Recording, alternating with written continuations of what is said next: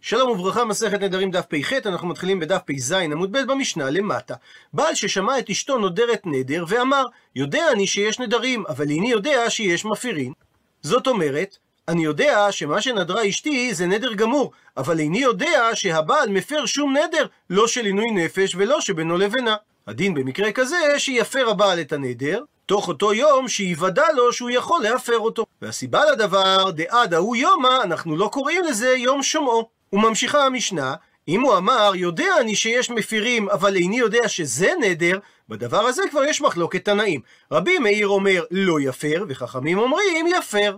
הוא מסביר הר"ן, שהבעל אמר, יודע אני שיש מקצת נדרים שהבעלים יכולים להפר אותם, אבל איני יודע שהנדר הזה הוא מאותם נדרים שהבעל מפר. ונסביר לפי הפירוש השני בר"ן, שרבי מאיר אומר, שבו ביום שהוא שמע שהיא נדרה, הוא יכול להפר את הנדר למרות שהוא לא יודע שזה נדר מסוג כזה שבוודאות אפשר להפר אותו. שהרי כיוון שהוא יודע שיש נדרים וכיוון שהוא יודע שיש מפירים, זה נחשב לידיעה גמורה. ומה שאמר רבי מאיר לא יפר, הכוונה שהוא לא יפר ביום שלאחריו. ואת ההיגיון שבדבר מסביר הריטב"א, הלא הוא רבי יום טוב השבלי, שהיה מגדולי מפרשי הש"ס בסברה ובהלכה, הוא חי במחצית הראשונה של המאה ה-14 בספרד, בעיר אשביליה, והוא מכונה על שם עירו. הוא היה תלמידו של הרעה והרשב"א. הריטב"א מייצג את הגישה לפיה המחלוקות שנמצאות בתלמוד הן לא תאונה היסטורית או נובעות מחוסר הבנה וירידת הדורות, והן גם לא פרי הפרשנות האנושית היוצרת, אלא הן תמונות כבר בהתגלות עצמה. כבר התורה שנמסרה למשה בסיני כוללת בחובה את הפרשנויות הסותרות, וכך הוא כותב בפרשנותו למסכת עירובין. כשעלה משה למרום לקבל תורה, הראו לו על כל דבר מ"ט פנים לאיסור ומ"ט פנים להיתר, ואמר הקדוש ברוך הוא שיהא זה מסור לחכמי ישראל שבכל דור, ויהיה הכרעה כמותם. לפי זה, התלמוד, על המחלוקות המתועדות בו, מהווה שיקוף של ההתגלות עצמה.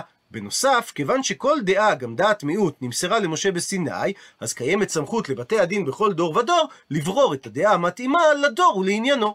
הוא מסביר הריטב"א בדעת רבי מאיר, שהבעל לא יפר לאחר יום שומו, כיוון שביום השמועה הוא ידע שיש מציאות של מפירין, וממילא הוא היה צריך ללכת לגבי חכם ולשאול, כי מקצת ידיעה נחשבת ככל הידיעה.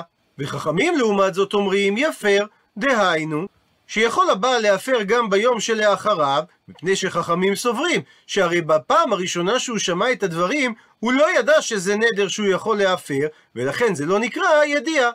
מה שאומר שלפי חכמים, מקצת ידיעה אינה ככל ידיעה. מקשה הגמרא אורמינו, סתירה ממקור תנאי, שיש פסוק לגבי רוצח בשגגה.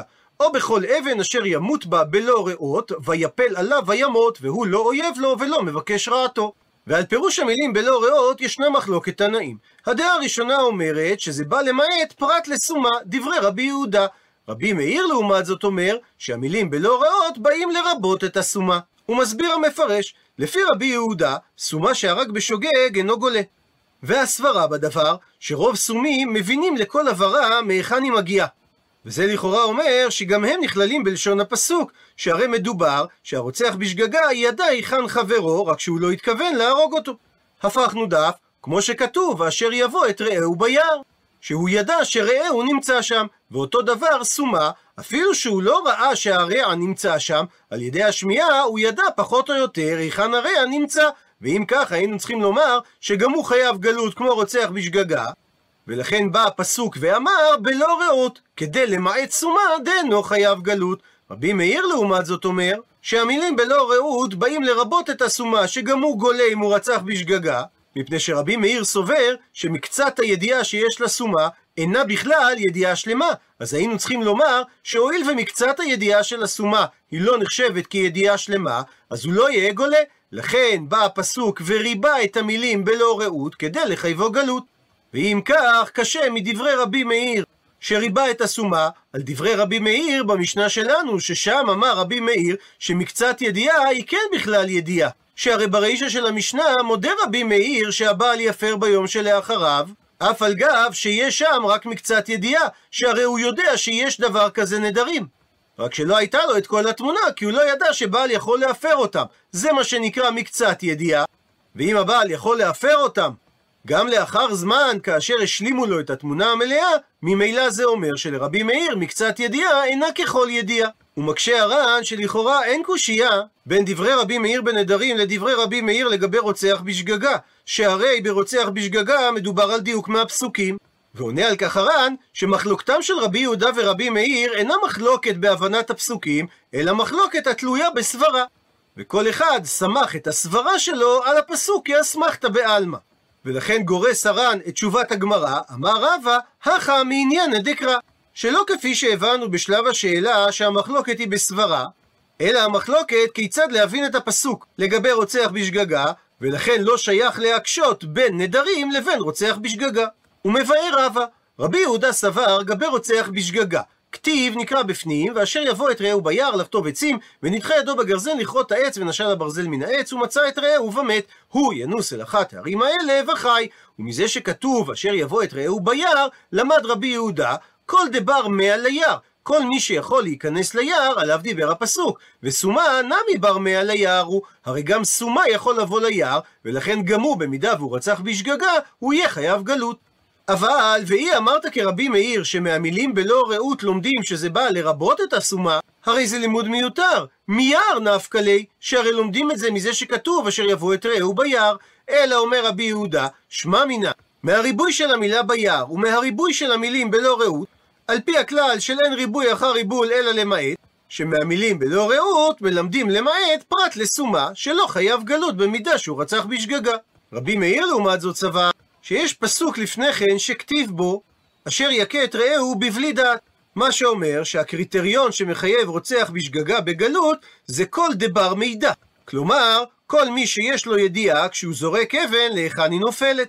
וסומה לאו בר מידע הוא, אין לו את הידיעה הזאת. והיא אמרת כרבי יהודה שמהמילים בלא רעות לומדים שזה בא למעט פרט לסומה, הרי זה לימוד מיותר מפני שמבלי דעת נפקא ליה, הרי לומדים את זה מזה שכתוב מבלי דעת. אלא שמע מינה, שיש פה בעצם מיעוט אחר מיעוט, מפני שמבלי דעת זה מיעוט, ובלא רעות זה מיעוט, והכלל אומר שאין מיעוט אחר מיעוט, אלא לרבות. ולכן לומד רבי מאיר מהמילים בלא רעות, שזה בא לרבות את הסומה, שאם הוא רצח בשגגה, הוא חייב גלות. ונסכם את הדברים. לפי רבי יהודה, היינו יכולים לומר שהמילים בלא רעות באות לרבות את הסומה, שהרי גם הוא אינו רואה. אבל לא ניתן להסביר כך, שהרי הדבר כבר נלמד מזה שכתוב ואשר יבוא את רעהו ביער, וגם הסומה יכול לבוא ליער. הרי שיש לנו פה ריבוי אחר ריבוי, מה שאומר שהמילים בלא רעות באים בעצם למעט את הסומה. רבי מאיר לעומת זאת סובר שהיינו יכולים להבין מהמילים בלא רעות שמדובר על אדם שבמקרה לא ראה, אבל סומה שלא רואה באופן קבוע לא נכלל בפסוק הזה. אבל לא ניתן לומר כך, שהרי את הדין הזה כבר אנחנו לומדים מזה שכתוב, אשר יכה את רעהו בבלי דעת. וסומה לא יכול להכות את רעהו בבלי דעת, שהרי הוא לא יודע היכן הוא. אז יוצא שיש לנו פה מיעוט אחר מיעוט, ולכן לומד רבי מאיר שהמילים בלא רעות באות לרבות את הסומה, שגם הוא חייב עונש גלות. ואומרת המשנה, אדם המדיר הנאה מחתנו, והוא רוצה לתת לביתו מעות. הוא מסביר הר"ן שדווקא לגבי מעות מתעוררת הבעיה, כי אם האבא היה רוצה לתת לה מזונות, הוא לא צריך לומר לבת שום דבר, שהרי אין לבעל זכייה במזונות שהוא נותן לה. שכיוון שהאבא נותן את המזונות במקום הבעל, אז אין לבעל שום זכות באותם מזונות. שהרי אפילו אם הבעל בעצמו נותן לה את המזונות הקצובים לה, וצמצמה האישה והותירה מהמזונות, אין לבעל באותו המותר כלום. אבל כאשר האבא רוצה לתת לביתו מעות שיהיו מצויים להוציא אותן בחפציה, שבדבר הזה יש לבעל זכות בהם, אז מתעוררת הבעיה שנמצא הבעל נהנה מחמיו שהדירו הנאה.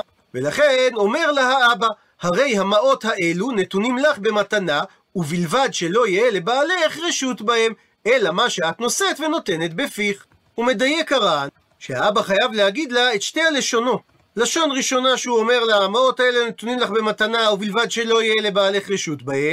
ובנוסף לכך, מטרת המעות זה מה שאת נושאת ונותנת בפיך, דהיינו, שאת לא זוכה במעות הללו עד שתתני את המזונות לתוך הפה. והדבר נצרך מפני שהמשנה היא שיטת רבי מאיר, שאמר יד אישה כיד בעלה. ואומרת הגמרא, שיש בדבר מחלוקת המוראים.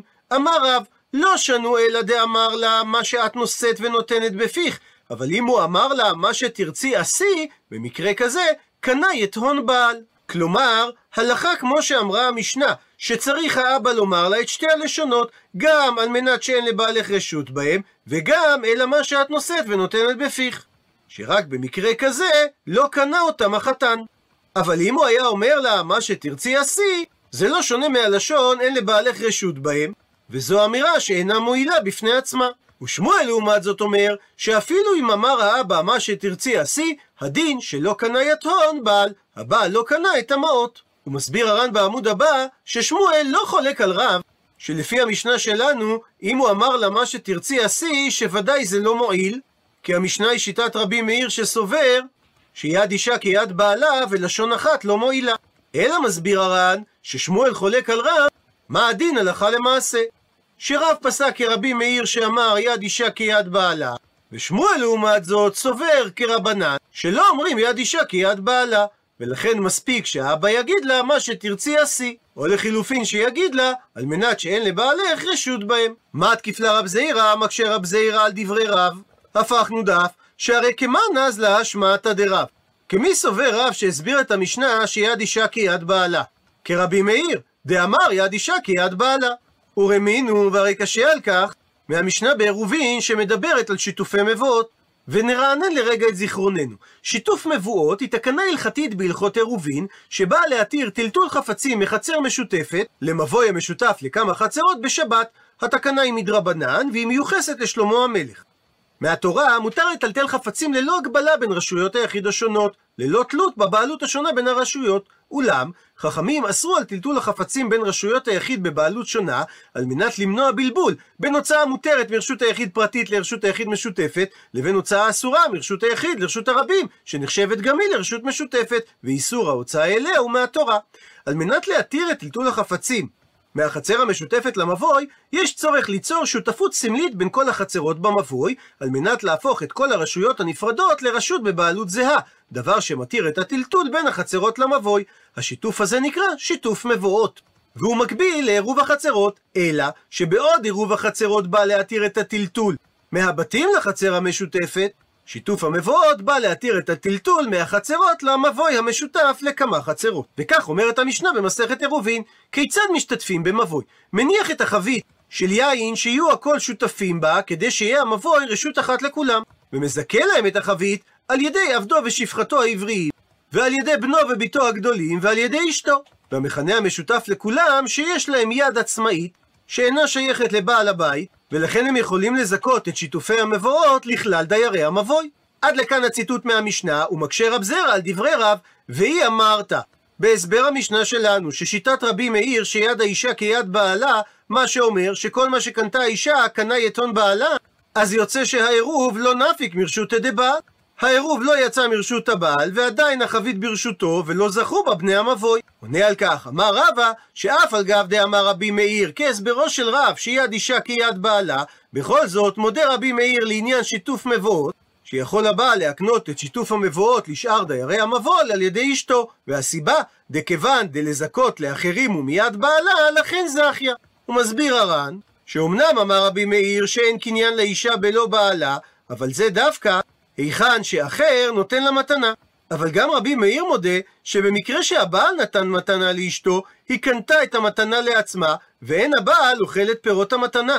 ועל אותו משקל, גם לגבי שיתופי מבואות, הרי הבעל רוצה להקנות את שיתוף המבואות לדיירי המבוי ולהוציא את זה מרשותו. אז אף על פי שהוא לא נותן לה את זה ממש, אלא כדי לזכות לאחרים, מודה רבי מאיר שבמקרה כזה, יכולה אישה לזכות את שיתוף המבואות לשאר דיירי המבוי.